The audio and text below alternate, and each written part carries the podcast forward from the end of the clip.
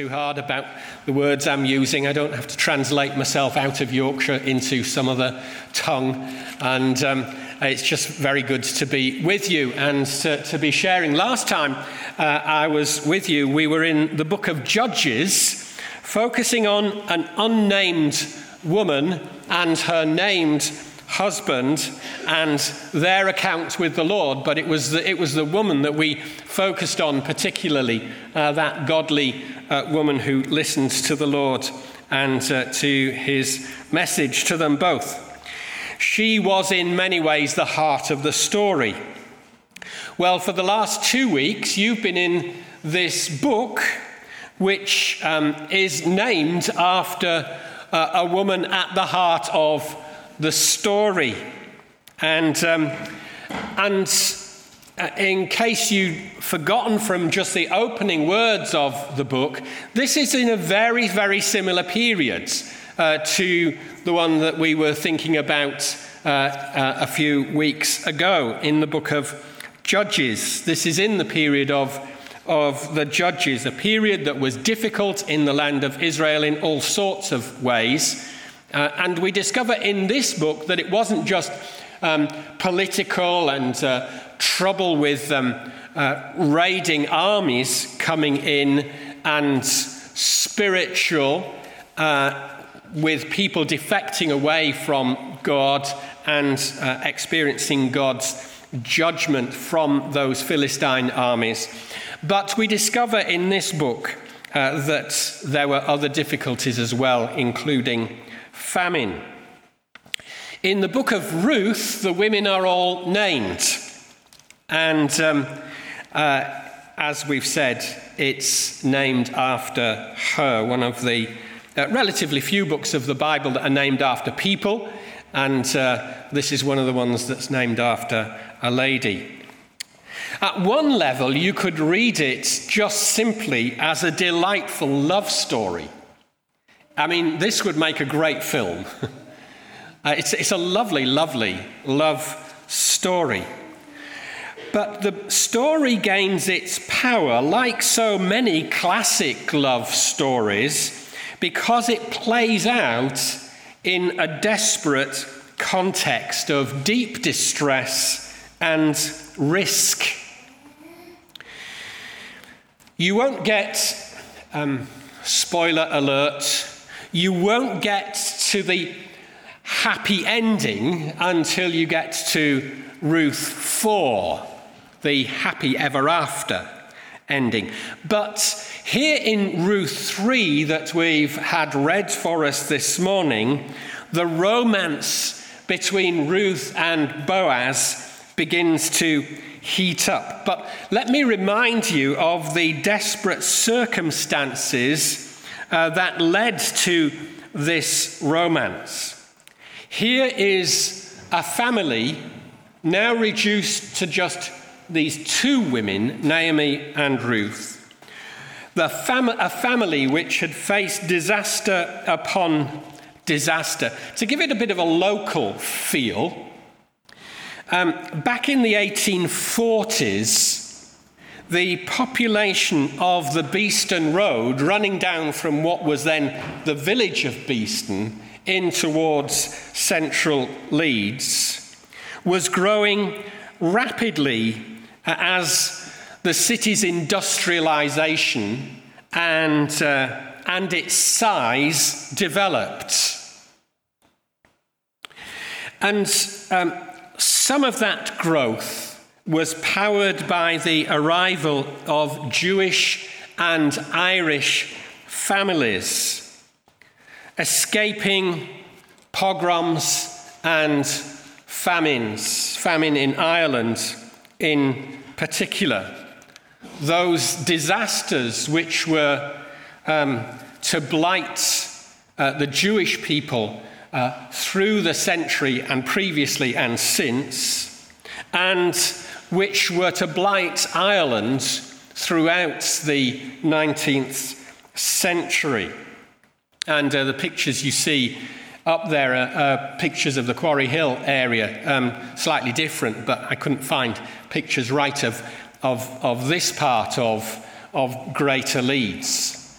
But um, there were terrible conditions uh, in this part of, of Leeds and over there in Quarry Hill uh, in those years. So you can imagine an Irish couple arriving with their two sons. The local community would have recognized their accents uh, just as much as they would have recognized the accent of, of, of a young lad arriving in Giggleswick from Torquay. Um, but they made friends. Sadly, um, sadly for this imaginary family in my mind, the husband got ill and died. Actually, it's uh, this whole area of, of what's become sort of greater Leeds, as it were, uh, was bedeviled with typhus and um, cholera during, during the 19th century, outbreak after outbreak. And if you go to some of the uh, graveyards around the area, you can see groups of people, even, even up in the graveyard in, in Beeston, you can see groups of, of, of people, slightly different ages, clearly in the same families from the graveyards, who've died in very close proximity to each other. And uh, I guess in all likelihood, I haven't done the research on the individuals, I guess in all likelihood, they passed through uh, typhus or cholera or something like that. And further down here, downhill, um, where the, the streams that just flowed in the streets carried all sorts of stuff, people got seriously sick. And many, many died. Well, you can imagine this Irish family pitching up, and the husband dies. And then, and then the, the wife, uh, she's left with her two sons. Thankfully, they, they find local lasses to marry.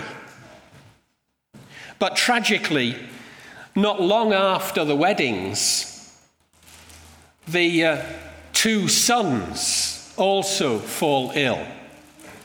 Perhaps not only because of the fevers that were around, but because of, of malnutrition and all of that and working very hard in some of the blast furnaces. Well, I don't know where they worked, you know, they were just in my imagination. I haven't thought about where they worked. Possibly the blast furnaces up in the hills, or maybe in one of the mills down in, in the valley. And, uh, and these two lads die. So here's this Irish lady, two daughters in law, desperate, eh? Well, that was the kind of situation that faced Naomi and her daughters in law. Naomi is a Yahweh worshipping woman with these two Moabite young women in her home. And she says, Look, I'm going to have to go back to Bethlehem from Moab. There's, there's, there's nothing for me here. I, I mean, I, I don't know how I'll survive here. And Ruth chooses to go with Naomi back to Bethlehem, where Naomi owns lands inherited from her husband. Ruth chooses to go because she wants to be with Naomi, who she's come to love, and she wants to follow Naomi's God, whom she's come to love as well. But there are still risks for these two women. Unless there were people in Naomi's home community to protect them, how, how would she rebuild her life? And what kind of life would Ruth have with her? As I've said, the book starts ominously by telling us that this was the period of the judges. There were external risks from uh, marauding Philistine uh, bandit groups but there was also lawlessness and godlessness in the lands of Israel. How would Ruth be received back in Bethlehem that she's never visited before, to the best of our knowledge? She's just lost her husband. We, we have a friend whose husband passed away um, uh, a, a, couple. Uh, a couple of years ago. And where he comes from, it was common, it is common still for the wife to be held spiritually responsible for the passing of a husband? Well, we're not told uh, that there's any indication of that kind of superstition in play in Bethlehem. But how would Ruth be treated as this young widow of a young man from the Bethlehem area? Would she be treated with kindness? And of course, there was, there was the risk not just for her that she came from somewhere different. We don't know how different Moabite language was, incidentally, from, from Hebrew of, of the day, but the Moabites and the Hebrew speakers have been separated for some hundreds of years, so quite probably quite different. Now, doubtless she'd learned some Hebrew, she'd, she'd lived with with Ruth and uh, with Naomi and, and, the, and the family. But I doubt whether her accent was perfect Hebrew accent, right? And maybe she stumbled over her words. She wouldn't, she wouldn't be able to hide that she was a Moabite. She wasn't a native Hebrew speaker. And the people of God weren't supposed to marry Moabites. Not out of some kind of, of simple prejudice, but because Moabite people were idolaters, worshipping other gods, and moreover, traditional enemies of the Israelites. And we get hints uh, in chapter 2 that as a young woman with no man to protect her, she was at risk of harassment, potentially sexual assault from some of the Bethlehemite men in this period of lawlessness. So here they are, these two women seriously at risk. Will this community welcome them? Will they find provision and protection? Well, in chapter 2, uh, as you were seeing last week, we see that the beginnings of provision and protection that the Lord has prepared for them are starting to blossom in this community. Naomi allows Ruth to go and glean in the fields, to just go and pick up bits of corn that were left over after the harvesting. And um, it so happens that she finds herself gleaning in the fields of a farmer of good repute, Boaz, a relative of Naomi's husband. And when Boaz is doing his rounds, he asks uh, his farm manager, who who she is. Who's that young woman over there? I've not seen her before. It's clear that, uh, that the local community have heard of the kindness. This has been talked about in the local community. Small community, you know, it is in small communities. People talk. And uh, uh, uh the, the people in the community have heard of the kindness of Naomi and heard of, of her faith in the God of the Bible. And so, for Boaz, as he realizes who this is and, and the, the reputation that Ruth has been building for herself, for Boaz, the fact that she is a Moabite is totally outweighed by her faith and by her character. Mind you, Boaz's mother wasn't originally a Hebrew speaker, wasn't originally an Israelite, too. So he had a background that made him perhaps a little more receptive understanding than some others may have had. But he's certainly a man of good character. And so Boaz's men are told not to touch her. And he makes provision for her and for Naomi, ensuring that she's able to glean a good amount of barley that day. He makes provision for them materially. And in terms of Ruth's personal security.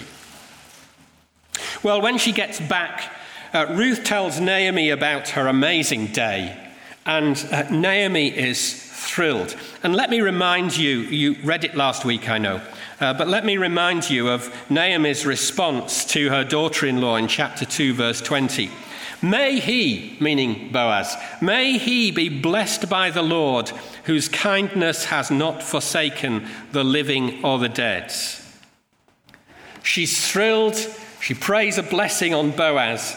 Um, and she recognizes that this provision of Boaz's protection and provision uh, is ultimately from the Lord who is being kind to them.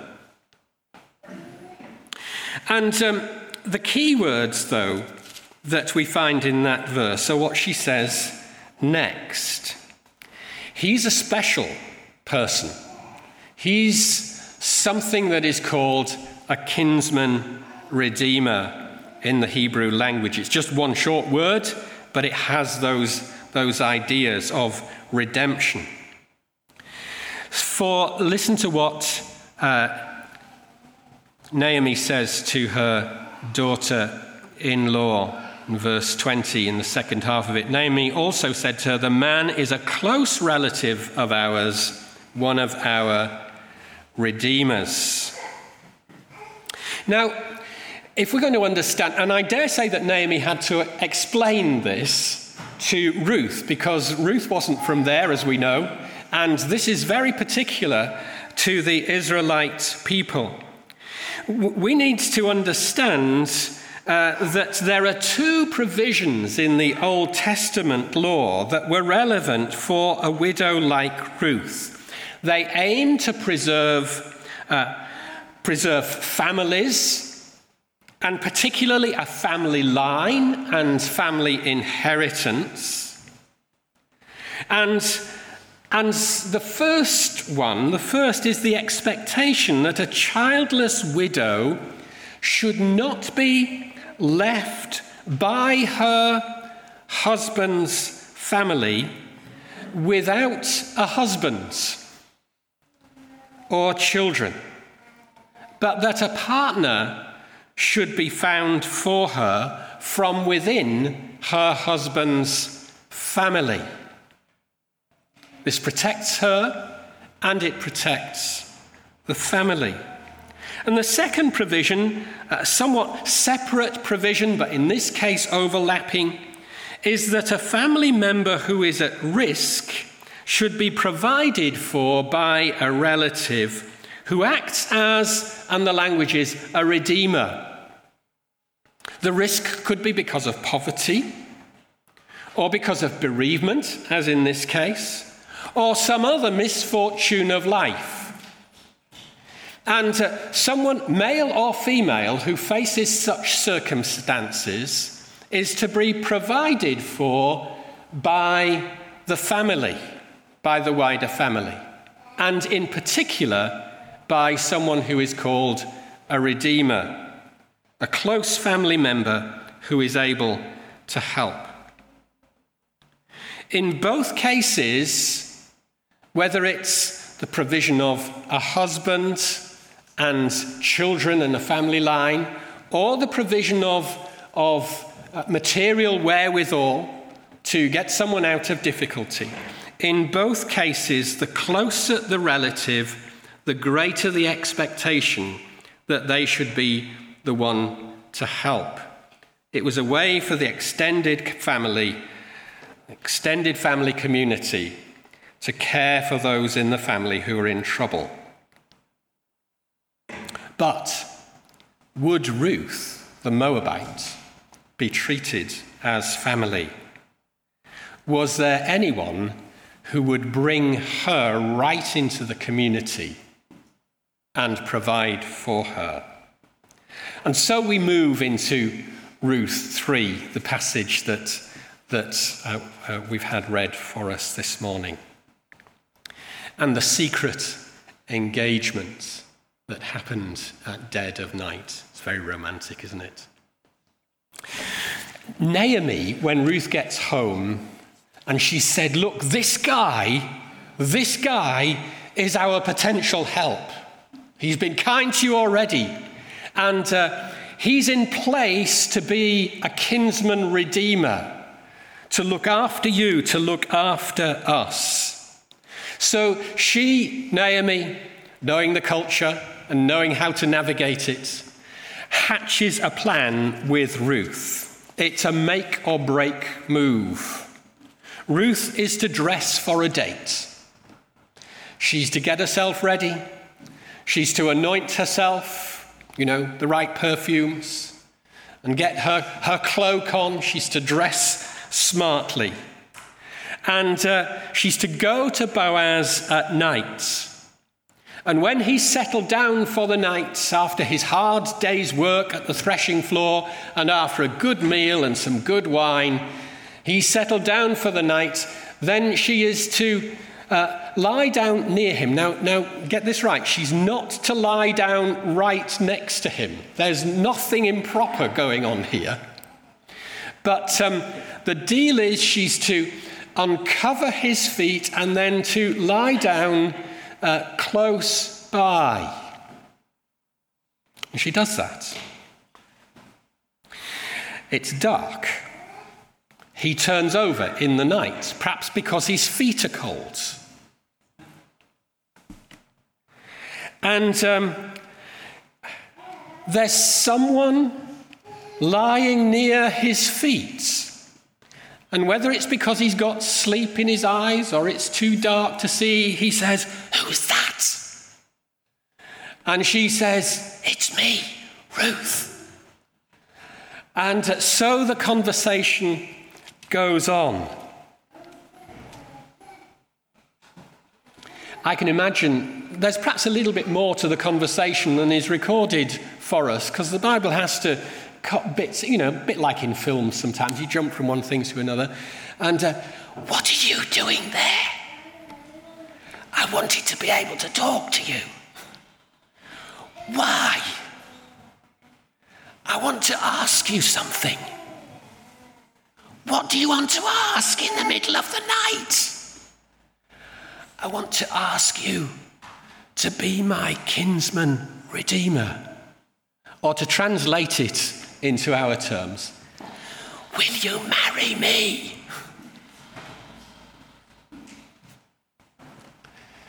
Well, what a question. What follows is fascinating.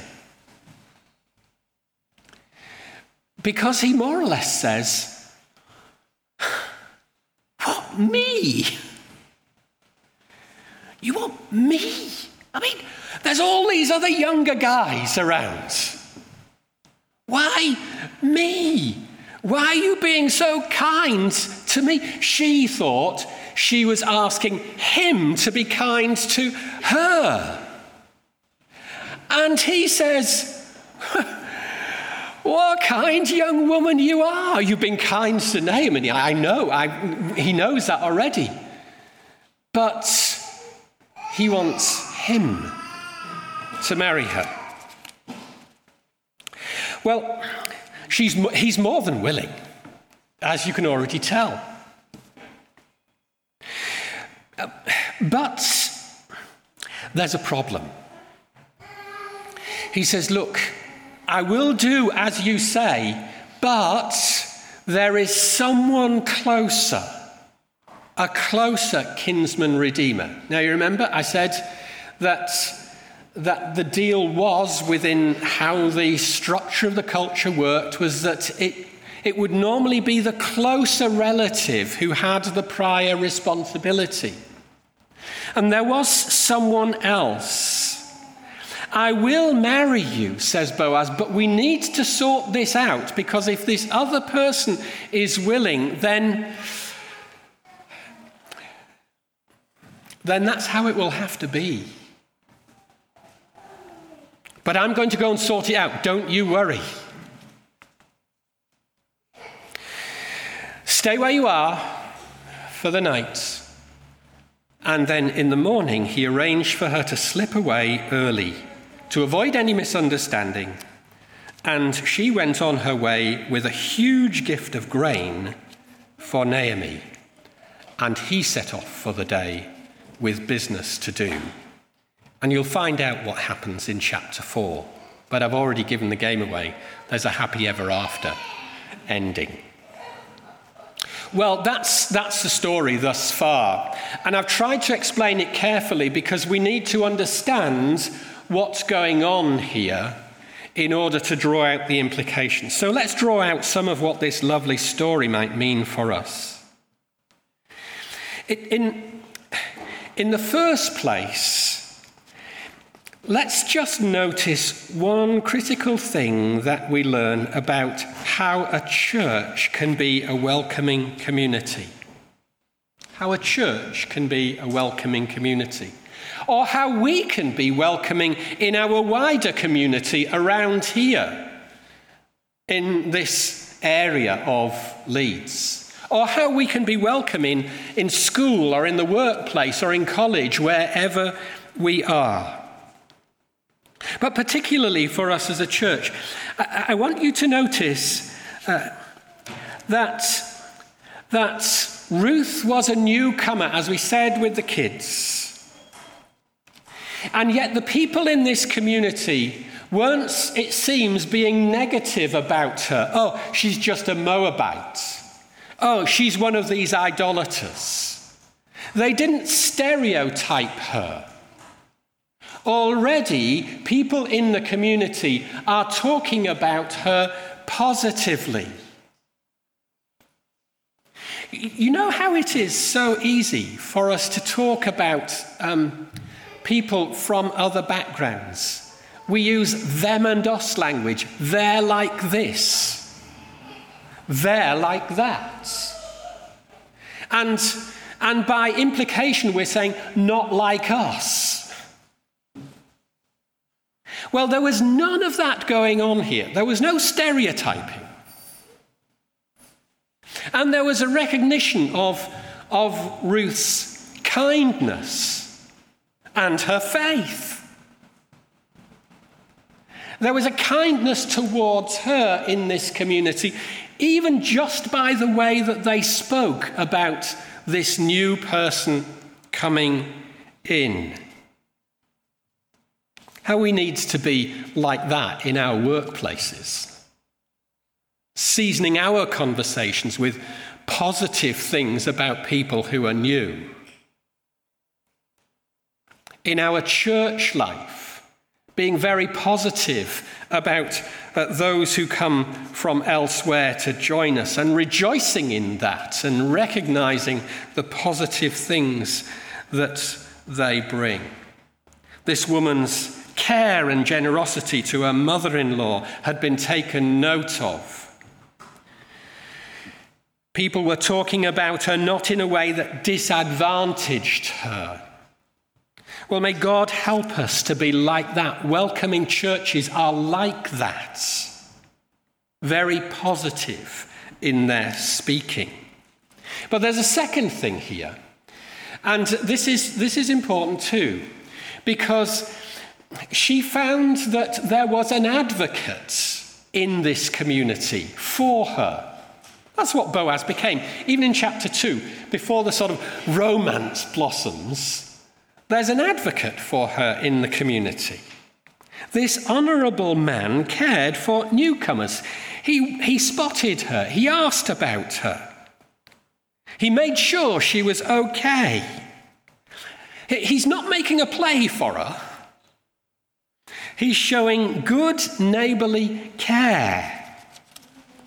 And a welcoming church will be populated by people who are like that. They spot the unfamiliar face. They introduce themselves, find out who they are, where they're from, discover about their family, seek to ensure that they're doing okay introduce them to others and say, hey, um, this lady's just arrived, this gentleman's just arrived, I want to introduce you. And so, so they feel welcomed into the community. Now, this is all very basic, isn't it? But it's important stuff to learn from God's words. For sometimes we can, we can arrive in church and we can look out for our friends, the people we know to talk to. Make a beeline for them at the end. But how much better to spot the new person and make a beeline for them and then introduce them to our friends. May God help us to be like that.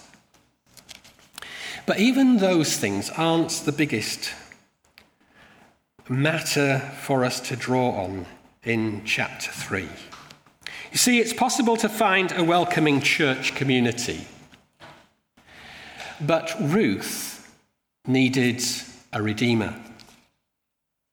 Churches don't save people. But there is a redeemer who does.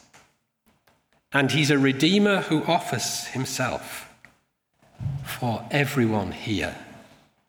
He's like Boaz, but even better. When you come to Ruth 4, you'll see more of the connection between Boaz and the Lord Jesus Christ. But let me spell it out for you. You see, you see, Boaz was a willing redeemer. His many, many, many times great grandson was a willing, is a willing redeemer for us. The law made it possible for Boaz to become Ruth's redeemer, the redeemer she needed. But Boaz was under no obligation. The law provided for that, but didn't oblige Boaz to become Ruth's redeemer. No, rather, he redeemed her out of love for her. He redeemed her because he cared for her. He had seen her, he knew her need, and when she asked him to become her redeemer, he was glad, very glad, to say yes. And you know, the whole story of the Bible is written to tell us that there is a Redeemer. This idea of, re- of a Redeemer goes right through the Old Testament, right into the New Testament, where it's applied ultimately, gloriously to the Lord Jesus Christ. There is a Redeemer, Jesus, God's own Son. And he, and he redeems in a way which, which is in accordance with God's law. He upholds God's justice.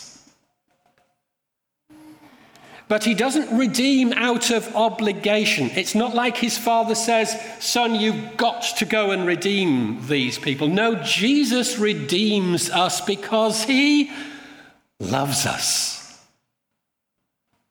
cares for you, sees our needs of salvation our need of a Redeemer, our need of someone who will bring us into his community of love, and ultimately into the place where he is to be his people forever, having forgiven us and provided for us. And he's willing, waiting, longing for you to ask Him to become your Redeemer. And when you do, He will. He never says no. It means to have Him as your Redeemer means becoming His. Ruth had, had left her old life in, in uh, Moab but Boaz, her Redeemer, was glad to offer her a new one. And Jesus offers to those who are willing to leave their old life of following their own way, which leads us into stuff that's wrong. Jesus is, is willing for those who will leave their old life to give us a new life with Him as our Redeemer. And there's another thing that you'll see more clearly in chapter 4. So that's a spoiler alert, but I need to say it. It's already implicit, you see, in the context of Redeemer. Because what do you, what's a redemption? I mean, if you've got a, a voucher, how do, you, how do you cash it in? You redeem it, don't you? Well, well, the point is this that redemption costs. And the cost is borne by the Redeemer because the one redeemed doesn't have the wherewithal to redeem themselves. And you see, that's true of us. We don't have the wherewithal to redeem ourselves. Jesus has paid the price for our redemption. Boaz was a wealthy man, and there's no hint that the cost of Ruth's redemption broke him. But the Lord Jesus Christ, though he came from all the glory and riches of heaven, was broken. His very body was broken for our redemption. He died paying the price for our sin wrought lostness. He died and he rose again. He loves us and he's paid for us. So then, I want to encourage you to do what Ruth did. You don't have to wait until midnight You don't have to wash and anoint yourself and put on your best clothes. You can do it right now. You can ask Him to be your Redeemer, to save you, to give you the new life that He offers, and which will last for all eternity. Won't you do that? We're going to sing a song as we close our service